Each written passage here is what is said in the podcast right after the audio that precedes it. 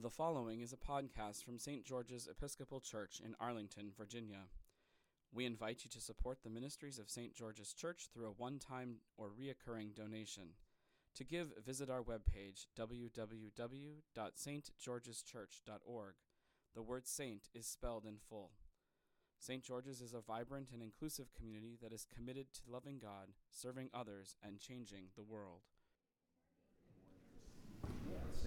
I'd like to open just with a prayer.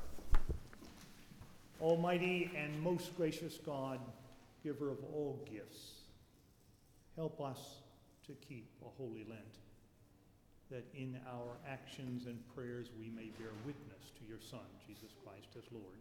In his name we pray. Amen. Amen. I am uh, Bob Prichard, uh, one of the supernumeraries among the clergy here, uh, former assistant, uh, current uh, priest associate, which means a priest who hangs around on occasion and doesn't get paid. But uh, the I would like today um, to cram a whole lot of things into a short presentation and what would arguably be a sort of Lent-long study. I want to talk about in this season of prayer and repentance and new resolve about America's most abiding public sin, and that is the sin of racism. Often, usually, whites against non whites, but not exclusively that in this country. And I'd like to talk in particular about the development of slavery and the first wave of emancipation which for some strange reason we rarely talk about in this country.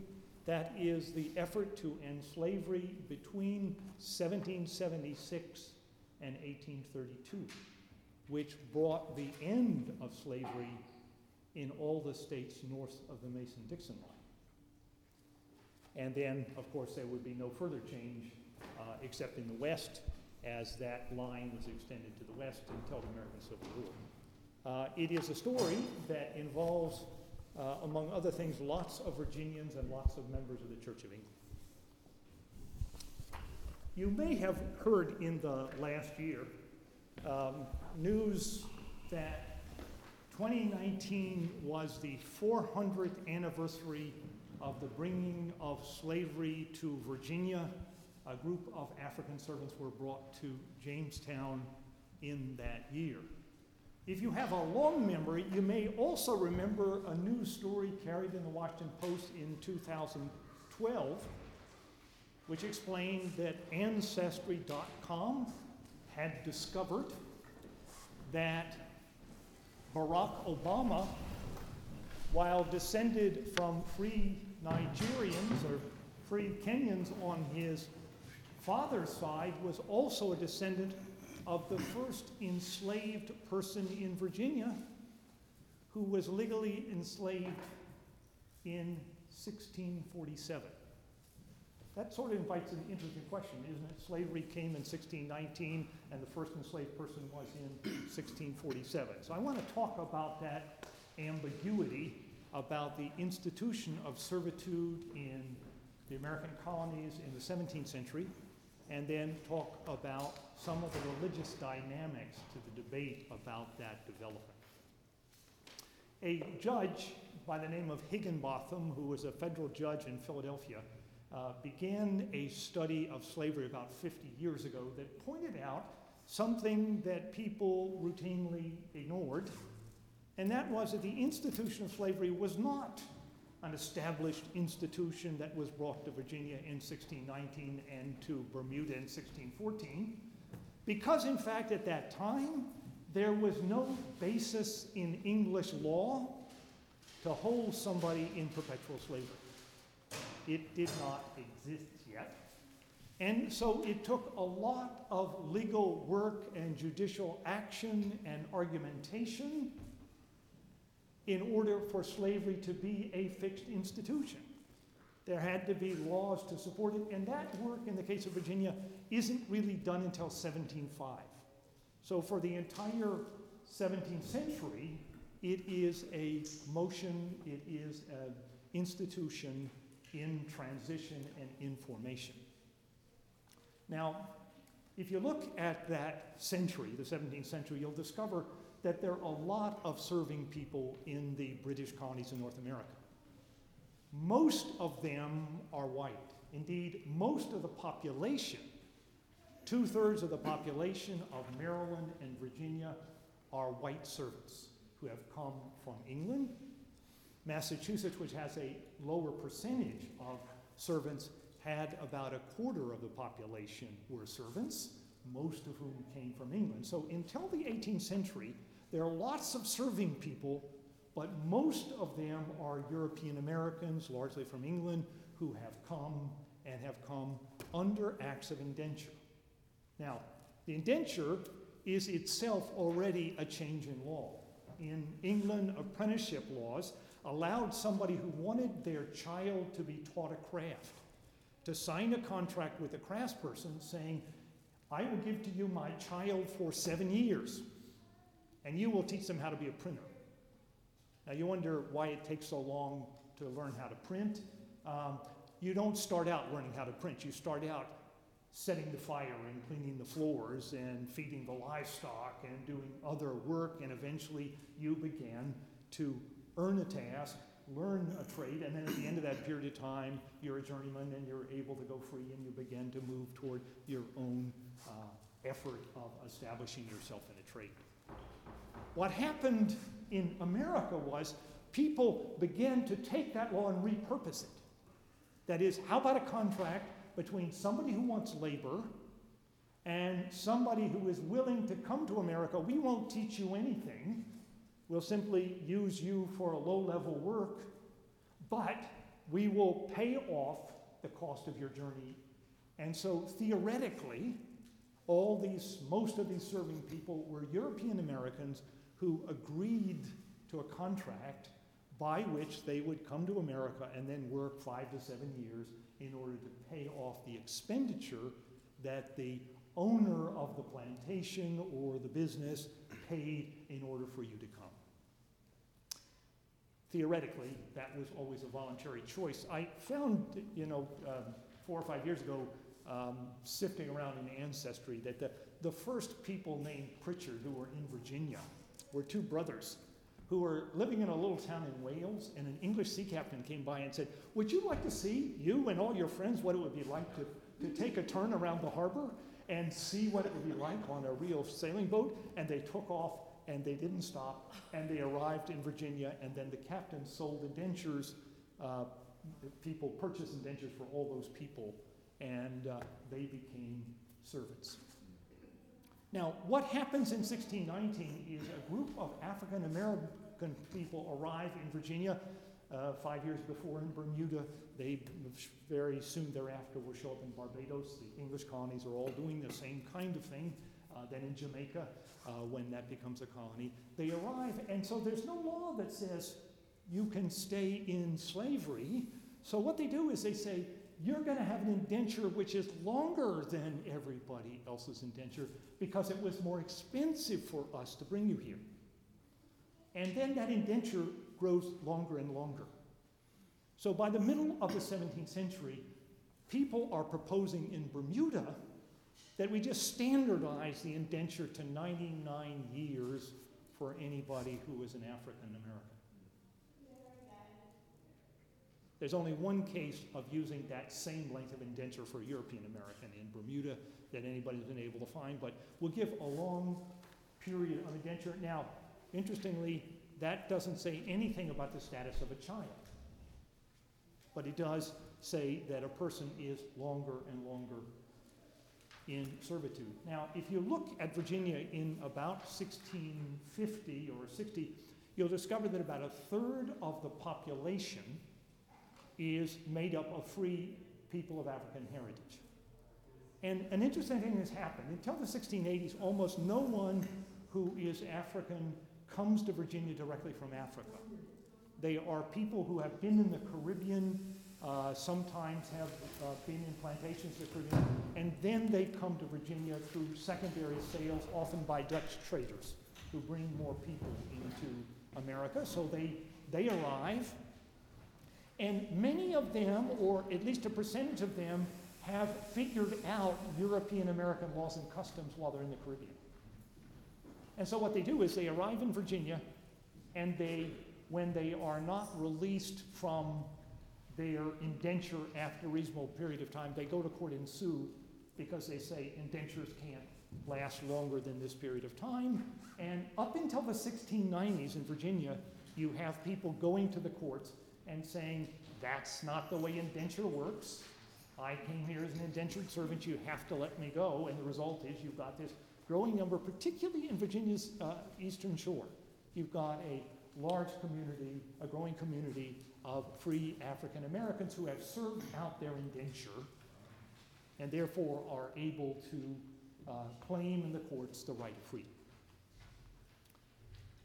Something happens, two things happen in the 1660s, however, that begin to change the circumstances very quickly.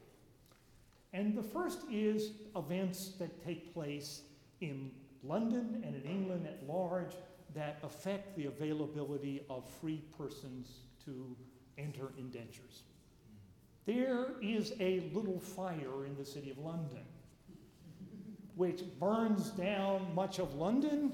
It leads to a crisis, but then to a building boom because there are all these buildings that have to be rebuilt. And so there is a boom, and there is a great need for people to go into construction and build those buildings and to maintain those buildings and to clean up the mess that's there already. And secondly, the last visitation of the bubonic plague in England is also in the 1660s. So you've got this combination fewer young people available to enter indentures, more people needed for work in London, and suddenly it's getting more expensive and more difficult in the colonies to persuade people to come from England to the colonies. One of the results of that is that the colonies began to uh, accept, encourage French Huguenots and Dutch and other Protestant people from Europe to come to the American colonies to serve in these same roles. But the other response to that is to begin to call for the importation of more persons from Africa.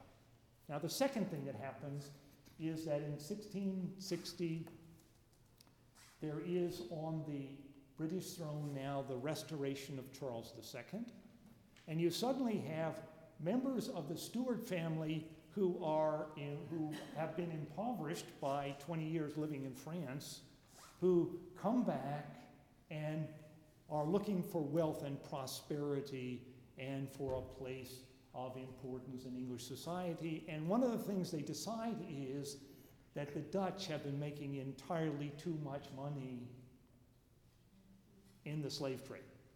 And so in the 1670s and early uh, uh, 1660s, early 1670s, the King of England charters the Society of Royal African Adventurers, which is then named the Royal African Society a decade later, and enters the slave trade and persuades the Parliament to do at least uh, two things. Number one is to grant a monopoly to that organization in the trading of slaves, to engage in war with the Dutch to make them stop selling enslaved persons to the English to undermine that monopoly, and at government expense to build a whole series of forts in Africa in which enslaved persons are held before they're transported.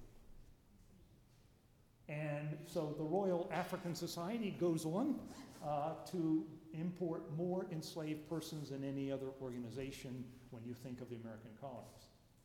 Remember, even though James II and Charles II are actually secret Roman Catholics and convert at the end of their lives to the Roman Catholic Church, they are the nominal heads of the Church of England. So you've got sort of the head of the Church of England, the supreme governor of the Church of England, who is supporting strongly the institution of slavery as a way to make money for the royal and what happens is then in the 1660s and thereafter, there is a whole series of new legislation that marches on in an attempt to make the institution of slavery something like what it has already been in Spanish and Portuguese territory, a lifelong institution in which the children of the enslaved are enslaved, in which one is in this permanent condition, and in which it's increasingly difficult to argue that you just have an indenture which is going to be worked out in a period of time.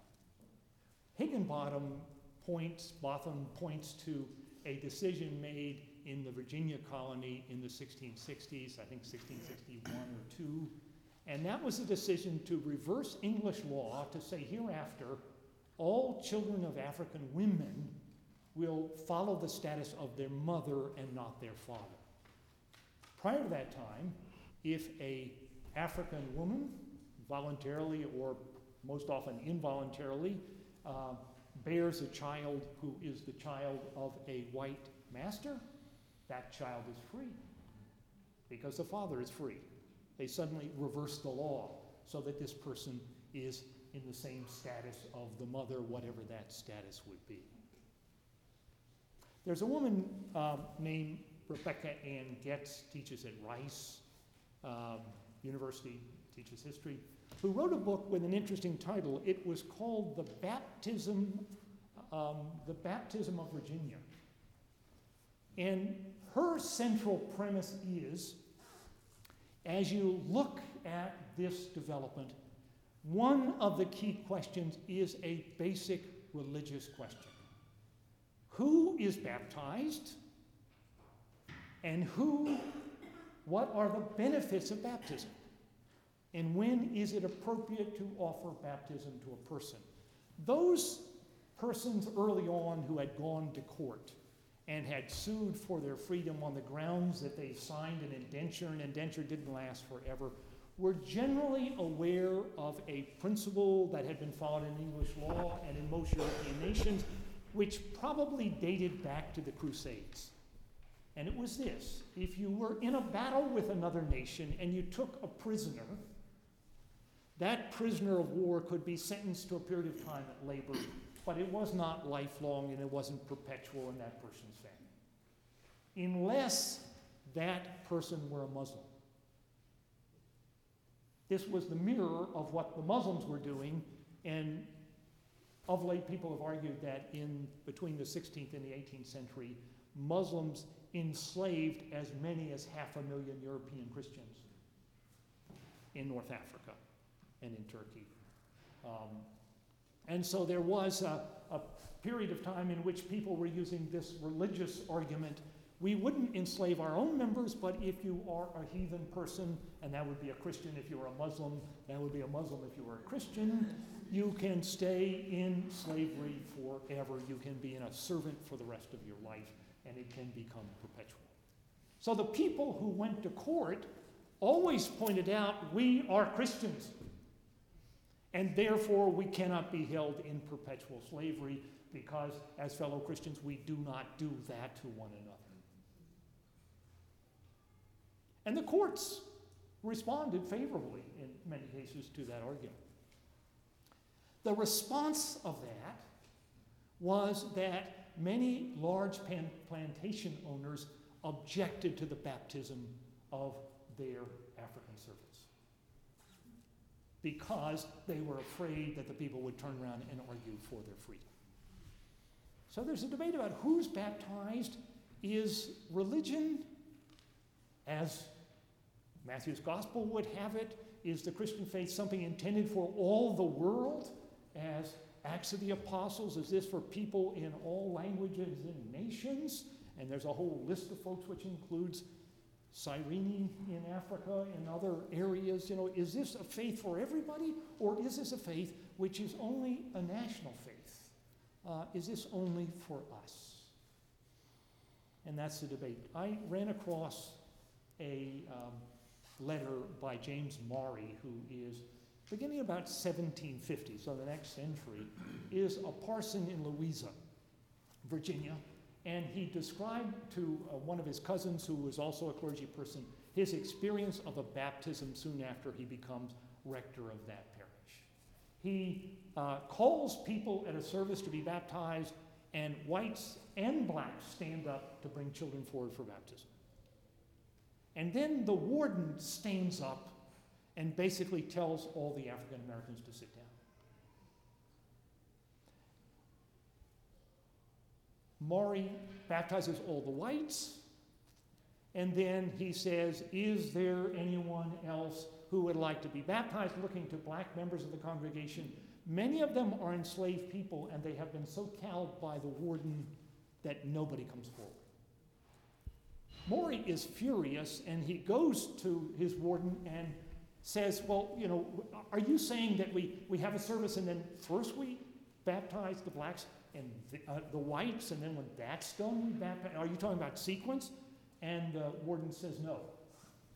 Black people should not be baptized in this service. Maury objects, and what he begins to do is he just has a later service in the afternoon. So he has an early service where he baptizes, and then he has a later service where he baptizes again for African Americans. But it seems as though his warden doesn't want baptism at all for African Americans. There is a kind of guarding of privilege that seems to be going on. And Goetz notices something funny that happens in laws in Virginia and elsewhere after 1760, and that is uh, after 1660, and that is increasingly legislation that said whites uh, or English servants and African servants suddenly began to say Christian servants and non Christian servants. A sort of presumption that people who are African aren't as Christian. And what the courts initially do is they try to uh, sort of go in between and they say, okay, if you are a Christian African American when you are enslaved, you can go ahead and sue in the courts. You've got some grounds. You can say that you can't be in perpetual slavery. But if you are baptized after you're an enslaved person, it will have no effect. And so Virginia, in something like 1767 or 68, uh, or 1769, uh, 1669, I'm sorry, adopts an act which says that. Hereafter in Virginia, let it be known that the baptism of a person has no effect on their status as an enslaved person.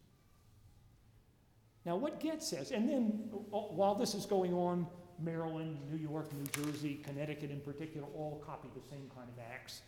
Uh, I think that uh, Barbados is the first country that comes up with a uh, English colony. It comes up with a code which is very clear about perpetual life slavery. It is then adopted in Jamaica and then in the Carolinas. So it's sort of copied.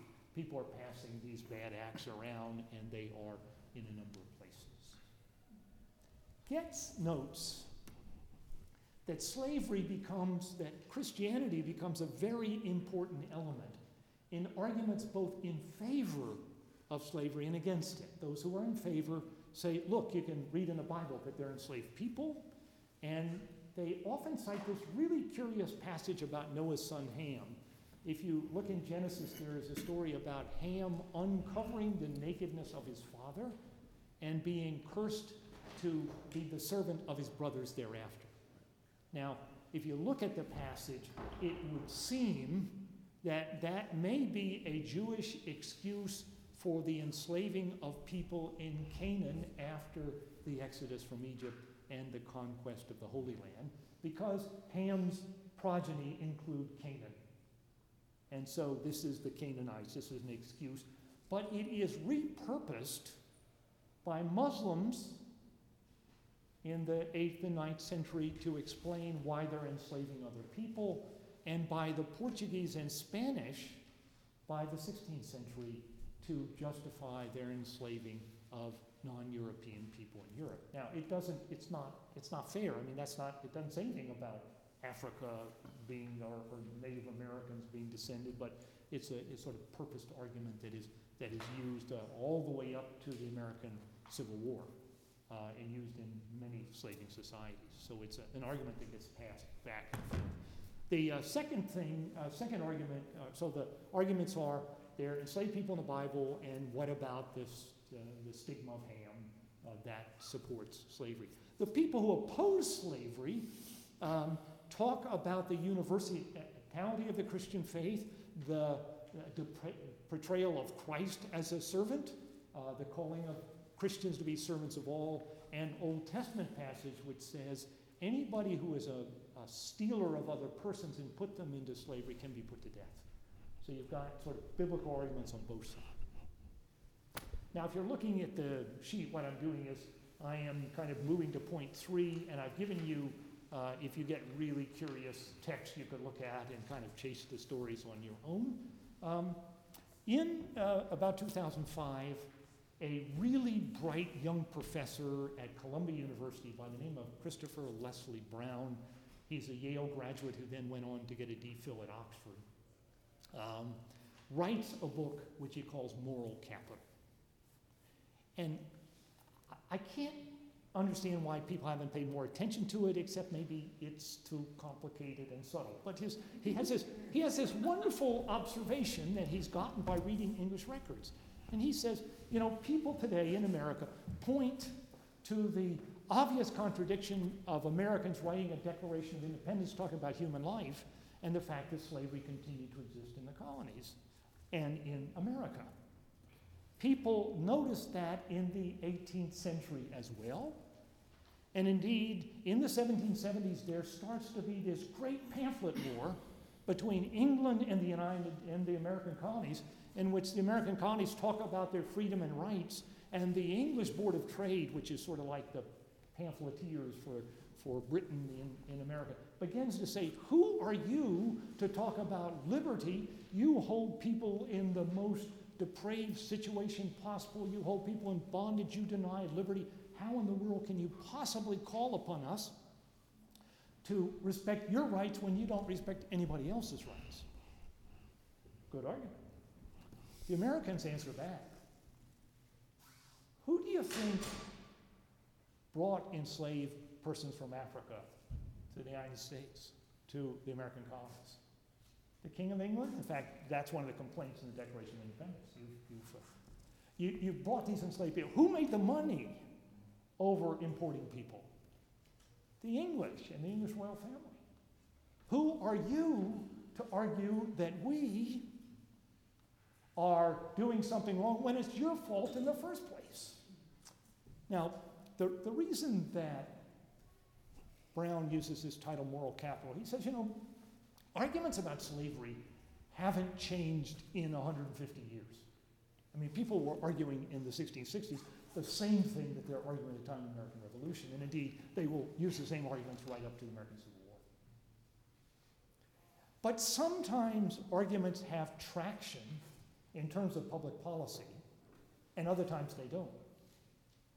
And sometimes this kind of pamphlet war that one nation gets into another puts nations in a kind of box in which to be consistent, they have to behave there in order to support their own claims against somebody else. And indeed, that's what starts happening in England and in the American colonies. People start saying, geez, we've done this terrible thing. We've got to do something. We've got to make ourselves look better in this debate. So that, in fact, people will be persuaded by our arguments and people will not support this revolution that seems to be brewing uh, in the American colonies. And so a, uh, Brown focuses on a small group of people which include people on both sides of the Atlantic, um, people like Granville Sharp, who is an Anglican layman whose father is the Archbishop of York, William Wilberforce, everybody's hero in the anti-slavery movement um, for his lifelong work to get England to abolish slavery. And Dr. Benjamin Rush uh, of Philadelphia, who is a signer of the Declaration of Independence and also is an opponent of slavery and is arguing back and forth uh, with and keeping in touch about this effort. And Brown is right. Somehow the arguments already advanced suddenly began to have some kind of success. It starts in the English courts in the 1770s in the Somerset case. Uh, in the early 1770s, an English judge says if an enslaved person is brought into England and that person leaves the master, there is no legal right of the master to recapture the person and take them back into servitude.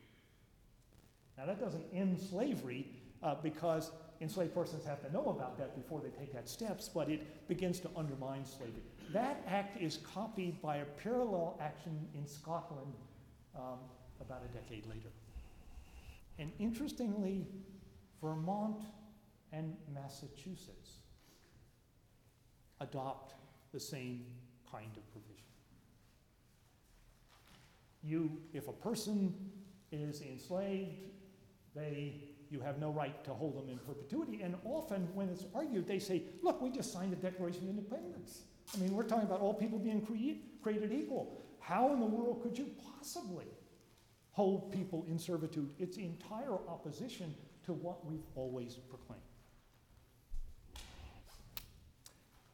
Legislatures follow. In the case of the United States, in 1789, the Congress, uh, the nation's uh, individual legislatures adopt the Constitution. And the Constitution gives the Congress the authority after 1808 to end the importation of all slaves and new enslaved persons in the United States. And Congress will act on that in 1808, ending the importation of new enslaved persons into the United States. In the case of England, the Parliament in 1807 does the same thing, ends the bringing of new enslaved persons into the British Isles in 1807. Individual legislatures then in New York, Pennsylvania, Connecticut, Rhode Island, um, Delaware, not Delaware, uh, New Jersey, um, all began to adopt provisions ending slavery gradually. And what the law usually says is when it becomes July the 4th, any person born after this date. Now, you notice there is a kind of parallel between American independence and what's made. Any person who is born after this date will become a free person when they reach the age of 25 or 28, depends on where in the world you are uh, and in the individual state.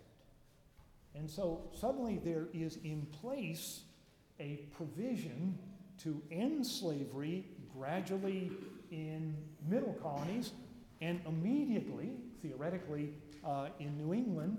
Um, what happens in Massachusetts?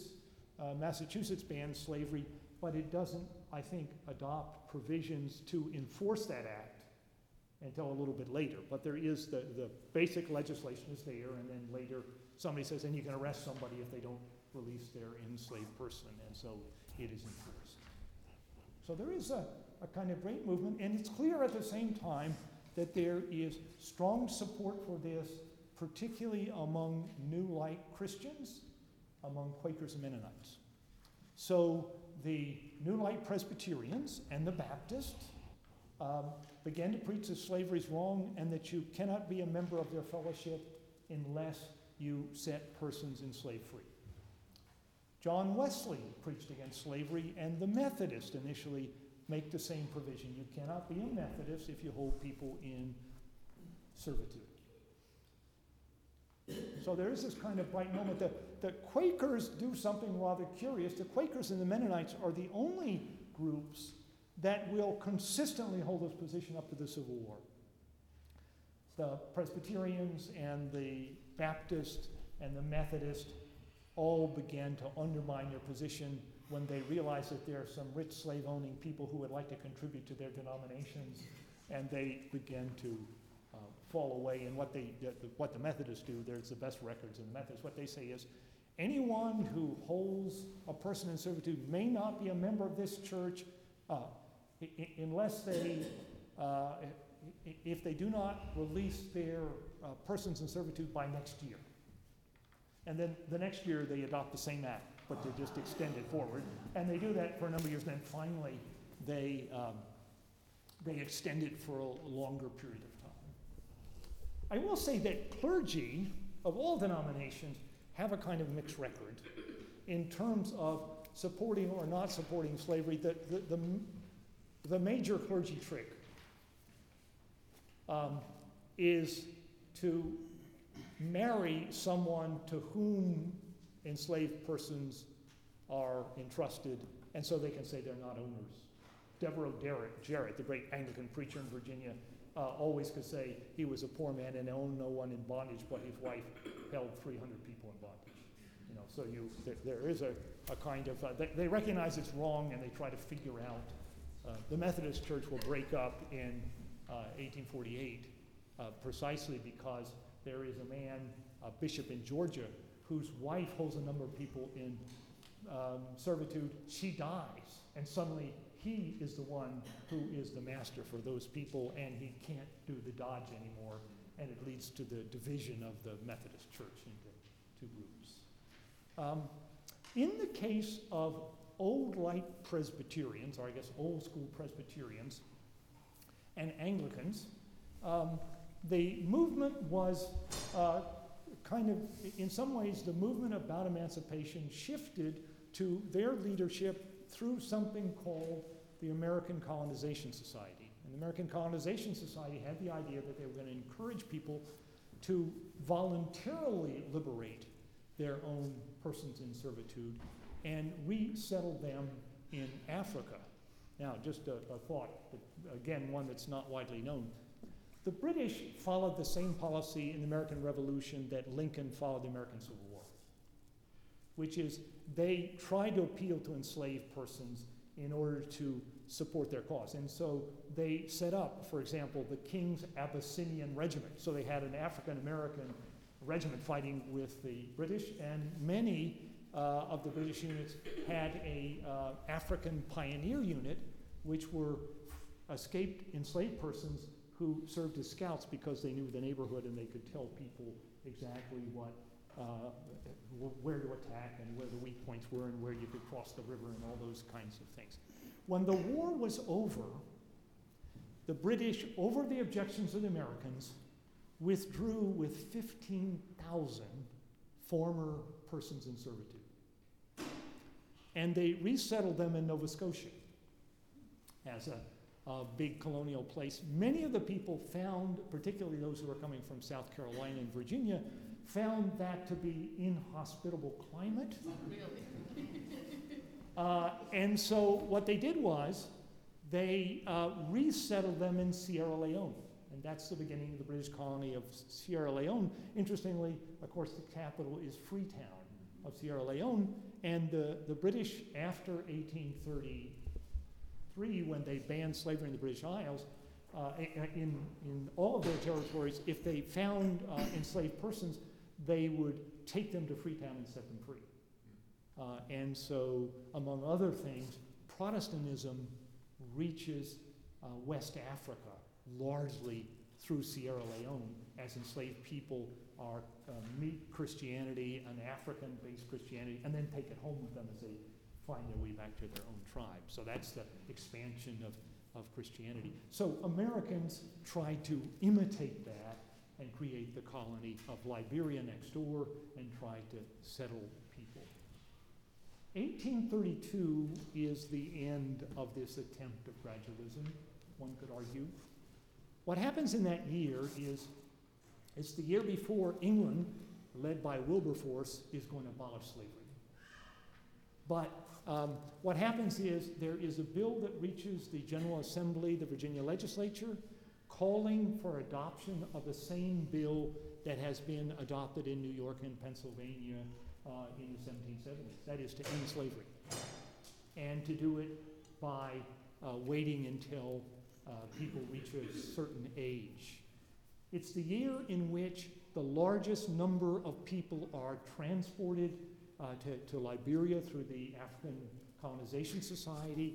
Uh, it is a period of time of some hope for those who are in favor of abolition. And I am getting my names wrong, but the leaders of the effort, I think, um, are uh, Patrick Henry's grandson and maybe James Madison's grandson. You've got, uh, you've got some people who are deeply involved um, and interested uh, in this effort.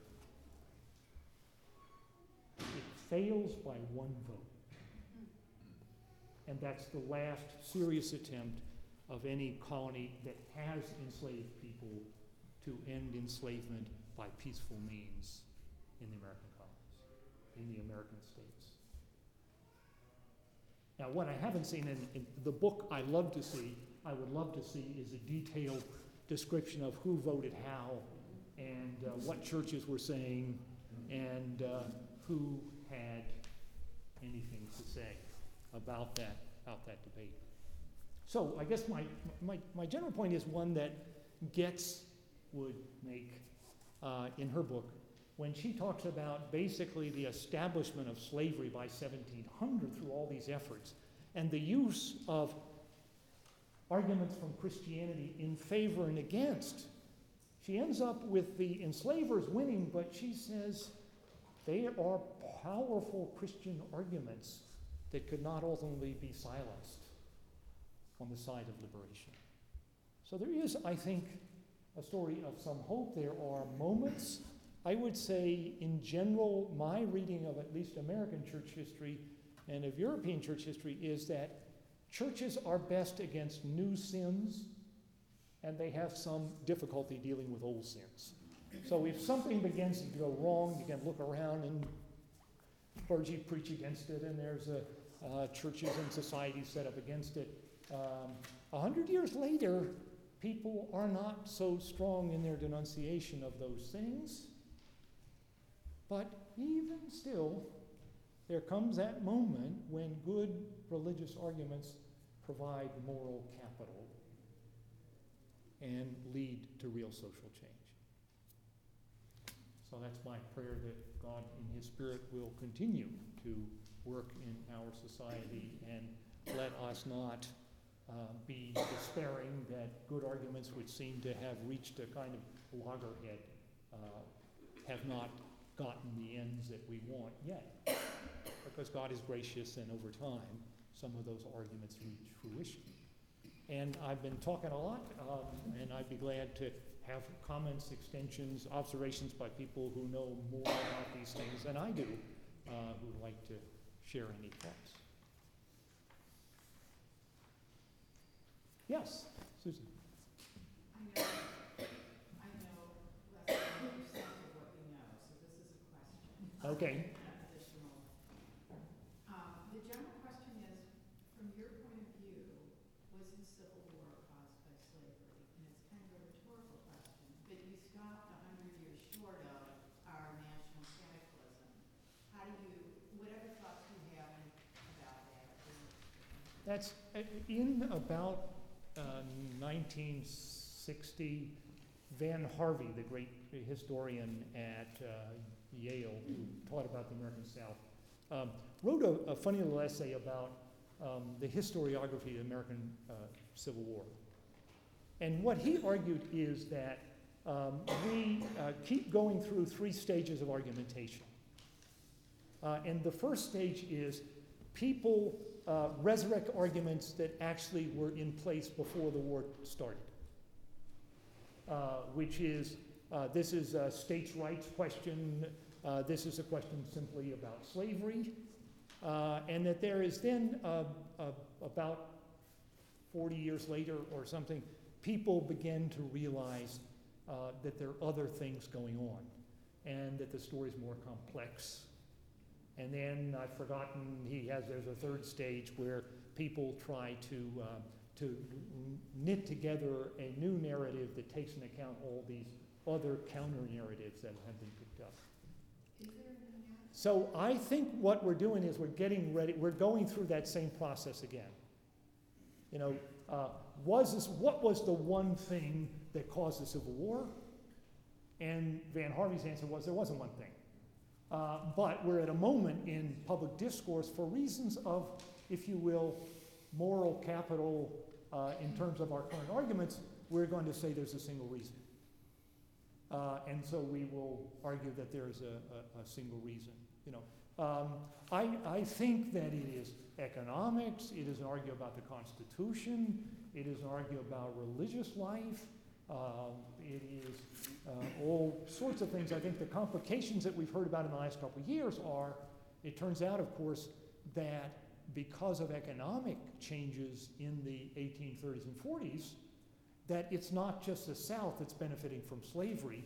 People have figured out how to repackage the labor of other people in such a way that it can be shared more broadly, and uh, even free uh, people in the South. I mean, the argument used to be, you know, my ancestors were poor farmers, or some of my ancestors were poor farmers in parts of Virginia who couldn't possibly, you know, uh, employ, uh, own enslaved people because they were too poor, and so what do I have to do with it? Well, it turns out that those poor farmers were renting the labor of enslaved people for a month while they needed to clean a field. And so while, you know, maybe thirty percent of the population was slaveholding, a much bigger percentage actually was benefited from that, from that labor. So there's a, uh, I, I think it's, it, it's very complicated. Uh, and, and so I don't, I, slavery clearly was a key issue, uh, was an important issue, though Lincoln behaved like the British soldiers did in terms of um, not initially himself claiming that that was the cause of the war, and only bringing it in when uh, one of my heroes, people like Charles Pettit McIlvaine uh, and uh, Philander, let's see, Chase, what's his name? Chase, Salmon P. Chase, um, who were both active Episcopalians, one a bishop, one the son of a bishop, or the nephew of a bishop, began to push him uh, to, for an Emancipation Proclamation. So it's a, it's a complicated story. So that's my non-answer, that. Yeah. Have you found anything about, um, especially in, in the first half of the nineteenth century, what clergy, Anglican cler- clergy specifically, but any clergy, was having to say about uh, the economic effects of slavery and emancipation? Because, I mean, while it was morally wrong, it was underpinning the economy of the U.S. Well, certainly there is a sort of Southern gentleman argument that some clergy pick up, which is we know it's a bad institution, but we can't figure out how to live without it.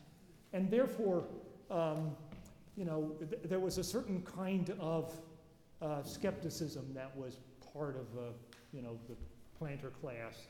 Uh, you know, they recognized they were doing something wrong. And the, the, the parallel that I think of today um, is that many of us have electronic devices that are probably produced by people uh, in parts of the world who uh, mine materials for use here and who put together materials at great cost to them, uh, which are in effect some kind of involuntary servitude, and we can't figure out um, quite how to live without them.